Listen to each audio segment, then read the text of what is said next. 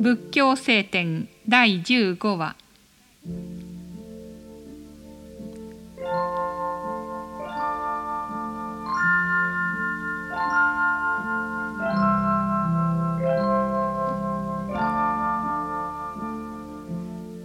昔サダー・プラルディタという愚道者があった。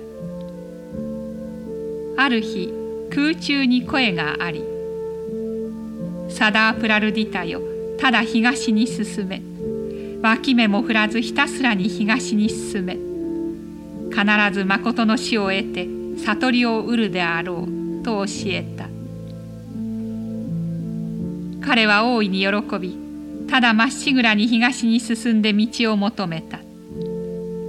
野に伏し山に眠りまた異国の旅の迫害と屈辱を忍び時には身を売って人に仕え骨を削る思いをしてその日の糧を得つつようやく誠の死のもとにたどり着いて教えを請うた。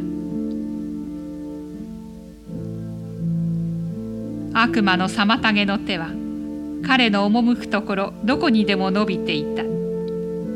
悟りへの道はまことに血を枯らし骨を削る苦難の旅であった。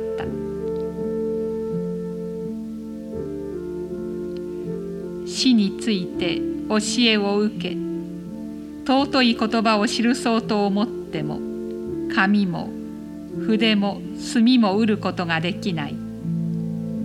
彼は刀を取って自分の腕を突き血を流して死の言葉を記した。